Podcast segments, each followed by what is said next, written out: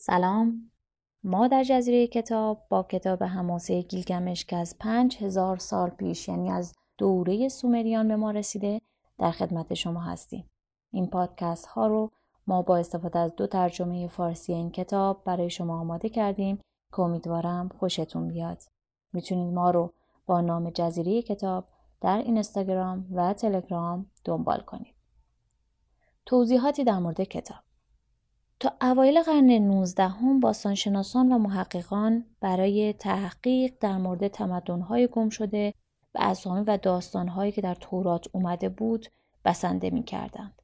اما بعد از اینکه حفاری های باستانشناسان در مناطقی مثل سیبار، نینوا، تل العبید منجر به کشف کتابخانه بزرگ آشوربانیپال شد، همه چیز تغییر می‌کنه. آشوربانیپال آخرین فرمانروای مقتدر آشوریان هست. آشوربانیپال از همون کودکی علاقه زیادی به فعالیت‌های علمی داشته و در دوران حکومت خودش نخستین کتابخانه شناخته شده در منطقه خاورمیانه رو بنیانگذاری می‌کنه. یکی از باستانشناسانی که خیلی از لوح‌های نینوا رو بررسی کرده کسی است به اسم جورج اسمیت. جورج اسمیت در دسامبر 1862 اعلام می‌کنه که روی یکی از لوح‌های کتابخانه داستان طوفانی رو خونده که خیلی شبیه به طوفان سفر تکوین تورات یا همون طوفان نوح هست. اسمیت بعد از اینکه لوح‌های دیگر رو مطالعه می‌کنه می‌فهمه که در واقع داستان طوفان یه جزی از مجموعه شعرگونه هست که بابلیان به اون مجموعه گیلگمش می‌گفتند. اوایل همه فکر می‌کردن که داستان گیلگمش یک داستان آشوری هست. اما در ادامه حفاری ها نسخه های قدیمی تری کشف میشه که قدمت این داستان رو به 3000 سال پیش از میلاد عقب می‌بره. در واقع قدیمی ترین نسخه کشف شده مربوط به 2150 سال پیش از میلاد مسیح و به خط سومری هست. ولی کامل ترین مجموعه ای که از این داستان به دست اومده در واقع همان داستانی هست که در کتابخانه آشوربانی پال کشف شد. داستان گیلگمش در هزاره دوم پیش از میلاد خیلی معروف بوده و نسخه های از اون رو در فلسطین، آناتولی و چند جای دیگه پیدا می‌کنن و حتی این داستان به زبان هندی هم ترجمه شده. و حتی این داستان قرنها بعد به صورت بخشی از معتقدات مسیح و اسلامی به اون ادیان هم وارد میشه. در واقع می‌تونیم بگیم که کاهنان سومری نخستین پایه‌گذاران تاریخ و فلسفه به شمار میرن. در ایران این کتاب برای اولین بار در سال 1333 توسط داوود منشیزاده ترجمه میشه و بعد از اون شاملو یه ترجمه روانتر رو ازش در کتاب هفته چاپ می‌کنه. این داستان با توجه به اینکه نسخه های مختلفی به زبانهای سومری، اکدی، بابلی ازش وجود داره بنابراین ترجمه های متفاوتی هم براش وجود داره. اما کلیت موضوع این نسخه ها و این داستان ها همش یکی هستش. داستان گیلگمش بر روی دوازده لوح نوشته شده که هر لوح شش ستون پلکانی شعر یا در واقع 300 سطر شعر داره. در مجموع داستان گیلگمش 3460 سطر هست و تلفیقی هست از استوره، حماسه و تاریخ. خب بریم سراغ شرح داستان. گیلگمش پادشاه اروک گیلگمش خداوندگار کولاب درود بسیار بر تو باد. او مردی بود که همه چیزها بر وی آشکار بود. او پادشاهی بود که تمام کشورهای جهان را می شناخت مردی خردمند بود. درون رازها را می‌دید و از چیزهای نهان آگاه بود. او برای ما حکایتی از روزهای پیش از طوفان به ارمغان آورد. به سفری دراز رفت و زار و فرسوده از دشواری ها به هنگام بازگشت تمام داستان خود را بر سنگی نقل کرد. خدایان در هنگام آفرینش گیلگمش به او بدنی بی عیب دادند. شمش خدای خورشید به وی زیبایی بخشید. عداد خدای طوفان او را از شجاعت برخوردار ساخت. خدایان بزرگ زیبایی او را از کاستی پیراستند و در جایگاهی برتر از دیگران نهادند. آنها دو سوم وجود او را از خدا و یک سوم آن را از انسان آفریدند. گیلگمش پهلوان پیروزمند گرداگرد اروک دیوار و برج و باروی عظیم می کشد و معبد مقدس را برای خدای افلاک انو و نیز ایشتر ایزدبانوی عشق ساخت. دیوار خارجی که بر فراز آن کنگره هاست درخششی چون مس تابان دارد و دیوار داخلی آن بی همتاست.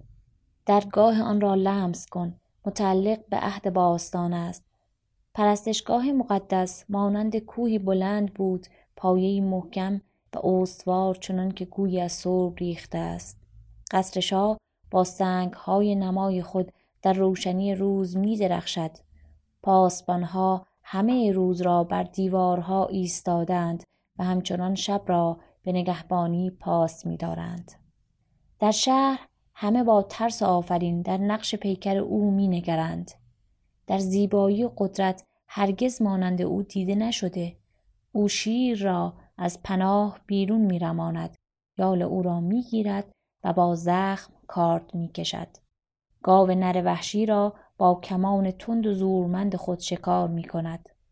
در شهر سخن و کلام او قانون است. زورمندان، بزرگان، دانایان، پیر و جوان، توانایان و ناتوانان باید برای او کار کنند.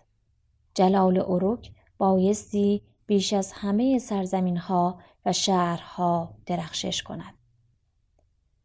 فرارسیدن انکیدو. گیلگمش به جهان برون رفت اما کسی را که در برابر بازوان او یارای ایستادن داشته باشد نیافت تا به اروک بازگشت. ناله های مردان اروک به درگاه خدایان بلند شد. شما گاو نر وحشی آفریدید و شیر بالدار. گیلگمش سلطان ما از آنها نیرومندتر است. وی همتای خود را نمییابد. قدرت او بر سر ما بسیار زیاد است. او معشوقه را نزد محبوب راه نمی‌دهد و دختر پهلوان را به مرد خود راه نمی‌دهد. خدایان ناله های آنها را شنیدند. خدایان آسمان به سوی انو خدای اروک فریاد زدند. وقتی انو ناله آنها را شنید ارورو ایزدبانوی آفرینش را فراخواند. آه ارورو تو او را آفریدی. اینک هماورد او را خلق کن. بگذار مانند او باشد چون بازتابی از وی همزاد خودش. قلبی پرتوفان در برابر قلبی پرتوفان بگذار با یکدیگر خوش باشند و اروک را آسوده بگذارند.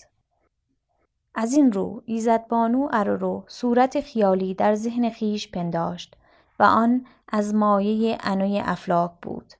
دستان خود را در آب فرو برد و پاره گل برگرفت و آن را در بیابان انداخت. و انکیدوی نجیب آفریده شد. خصلت خدای جنگ خود نینیب در او بود. بدنی نتراشیده داشت.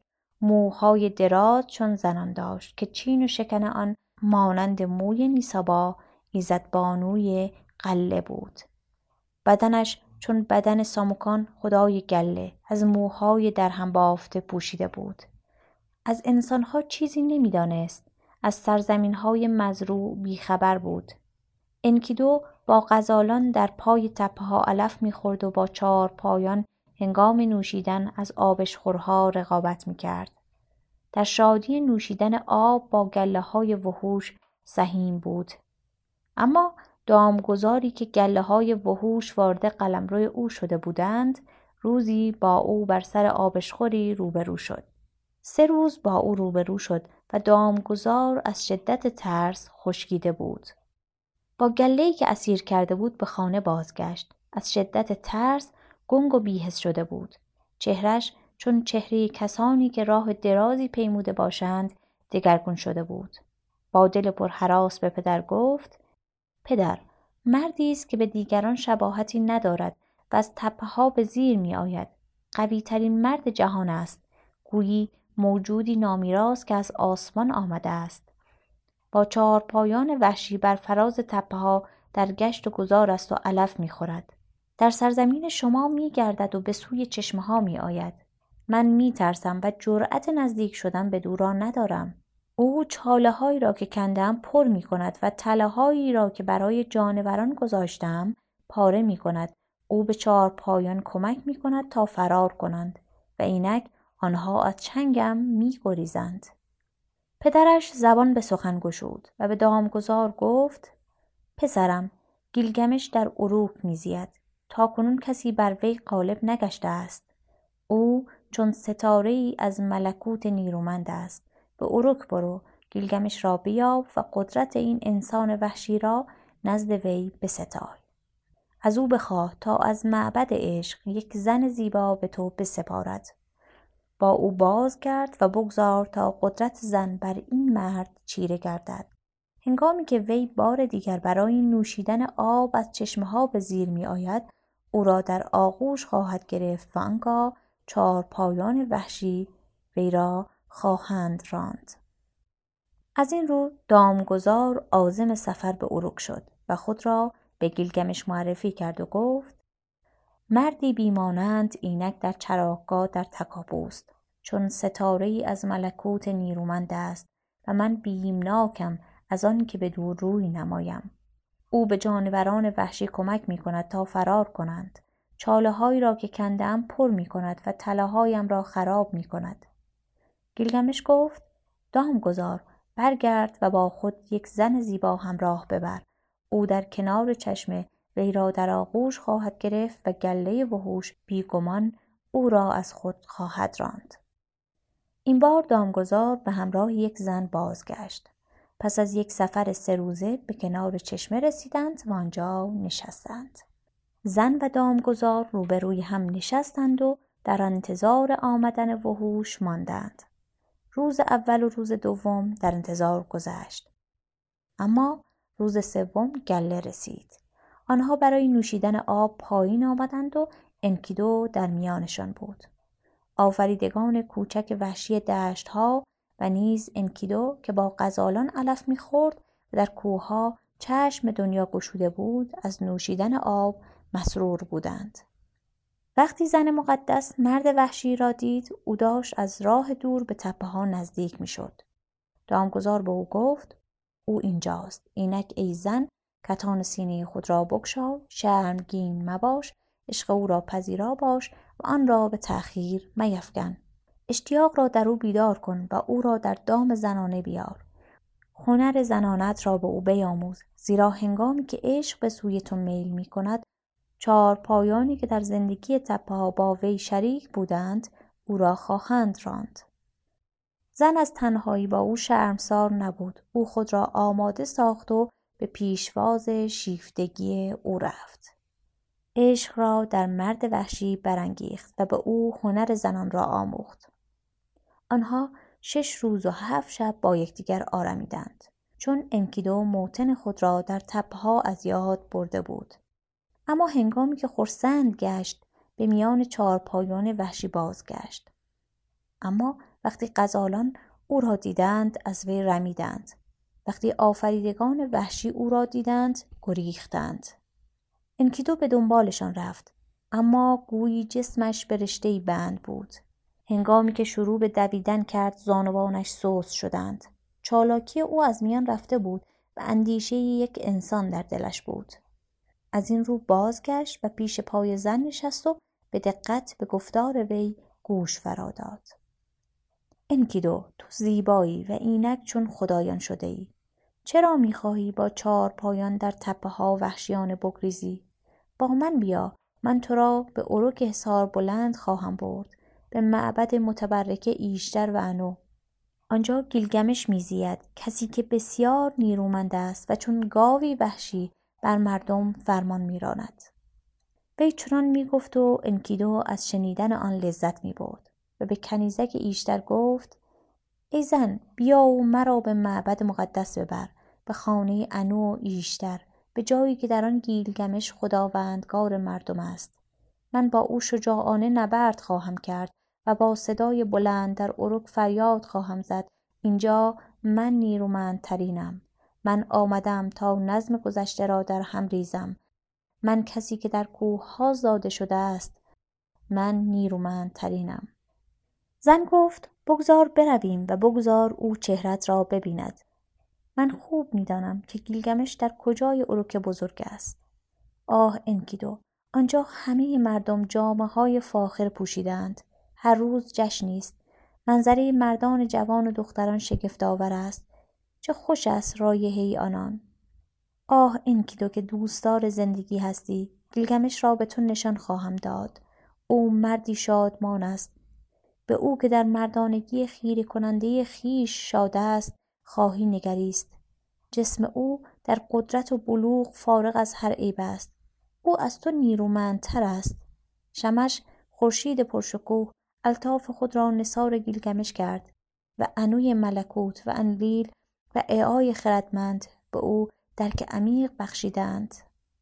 به تو می‌گویم حتی پیش از آن که تو از عالم وحوش بدرایی گیلگمش در رویاهایش می‌دانست که تو میآیی. گیلگمش در این هنگام برخاست تا رویایش را به مادرش نینسون یکی از خدایان خردمند بازگوید. مادر دیشب خوابی دیدم بس شادمان بودم. قهرمانان جوان برگردم بودند و من در میان شب زیر ستارگان ثابت گام می زدم و ناگهان شهابی از انبان انو از آسمان به زیر افتاد. کوشیدم آن را بردارم اما بسی سنگین بود. همه مردم اروک برای دیدن آن گرد آمدند. عوام به یکدیگر تنه می‌زدند و خواص هجوم آورده بودند تا پای آن را ببوسند. و نزد من جاذبه آن چون عشق زنی بود. آنها مرا یاری دادند. من پیشانیم را با دستاری بستم و با تسمه آن را از جا کندم و برای تو آوردم و تو خود آن را برادرم خواندی. سپس نینسون که از خرد بهره بسیار داشت به گیلگمش گفت چیزی که تو دیده ای این ستاره آسمانی که در برابرش گویی که زنی باشد به زانو در آمده ای یار و همراه نیرومندی است که به دوستش در هنگام نیاز یاری میرساند. او از نیرومندترین آفریدگان وحشی است. در چمنزاران زاده است و تپه های وحشی او را پروراندهاند. دیدار او مایه خوشبختی تو خواهد بود. قدرت او چون قدرت یکی از میزبانان آسمانی است. معنای خواب تو این است. گیلگمش گفت مادر خواب دیگری نیز دیدم. در خیابانهای اروک بلند حسار تبری افتاده بود که شکلی عجیب داشت و مردم به دور آن گرد آمده بودند. با دیدن آن شادمان شدم و تا جایی که توانستم به سوی آن خم شدم. آن را چون زنی دوست می داشتم و بر کنار خود آویختم. نینسون گفت تبری که تو دیدی و نیرومند به سان عشق زنی تو را به سوی خود کشید همراهی است که به تو خواهم داد. و او با قدرتش کم چون قدرت یکی از میزبانان آسمانی است خواهد آمد. او همدم دلاوری است که دوستش را در هنگام نیاز خواهد رهانید. گیلگمش به مادرش گفت اگر تقدیر چنین حکم رانده است پس یار و همراه از آن من خواهد بود. در این هنگام زن به انکیدو گفت وقتی به تو می نگرم گویی همچون خدایان شده ای. چرا می خواهی با چهار پایان در تپه ها دیوانوار بگریزی؟ از زمین بستر چوپان برخیز. زن لباس خود را به دو نیم کرد. با نیمی او را پوشاند و با نیم دیگر خود را و دست او را گرفت و چون مادری او را به سوی گله و آخر شبانان برد. در آنجا شبانها برای دیدن او ازدهام کرده بودند. نان پیش او گذاشتند اما انکیدو فقط می توانست از شیر جانوران وحشی تغذیه کند. در دشواری اینکه چه بکند یا چگونه نان بخورد و شراب تند بنوشد من و من کرد و هاج و واج ماند. سپس زن گفت انکیدو نان بخور که ستون زندگی است و شراب تند بنوش که رسم شهر این است. پس او خورد تا آکنده شد. و هفت جام از شراب تند نوشید. طربناک شد. قلب او به وجد آمد و چهرش درخشیدن گرفت. موی در هم بافته بدنش را سترد و با روغن بدنش را چرب کرد. انکیدو به انسان بدل گشته بود. وقتی که لباس انسانها را به تن کرد به سان دامادی شد. سلاح برگرفت تا شیر را شکار کند و چوپانان بتوانند هنگام شب بیارمند. گرگ ها و شیرها را اسیر کرد و شبان در آسایش آرمید. انکیدو مردی که در قدرت همتایی نداشت نگهبان آنها بود. از زندگی با چوپانها خوشحال بود. تا روزی که چشم گشود و مردی را دید که به او نزدیک می شود. به زن گفت ای زن آن مرد را به اینجا بیاور. دلیل آمدنش چیست؟ می‌خواهم نام او را بدانم. زن رفت و بدان مرد گفت هدف شما از این سفر طاقت فرسا چیست مرد خطاب به انکیدو پاسخ داد گیلگمش وارد اجتماعات مردم شده است همه با صدای تبل ها گرد آمدند تا عروسی برگزینند اما گیلگمش آنان را به تمسخر گرفته است او در اروک اعمال شگفتی انجام می دهد. او می خواهد اولین همراه عروس باشد. مرتبه نخست از آن او باشد و شوهر به دنبال وی بیاید. چون این قاعده است که توسط خدایان از زمان بریدن بند ناف مقرر شده است. اما اینک که تبلها به نشانه گزینش عروس نواخته می شوند شهر در آه و ناله است با شنیدن این سخنان رنگ از چهره انکیدو پرید من به مکانی که در آن گیلگمش بر مردم حکم میراند خواهم رفت. با جسارت با او در خواهم آمیخت و با صدای بلند در اروک فریاد خواهم زد. من آمدم تا نظم دنیای قدیم را در هم بریزم چون در اینجا من نیرومندترین هستم. آنگاه انکیدو و زن که از پی وی روان بود به راه افتادند. او به اروک و بازار بزرگ آن وارد شد.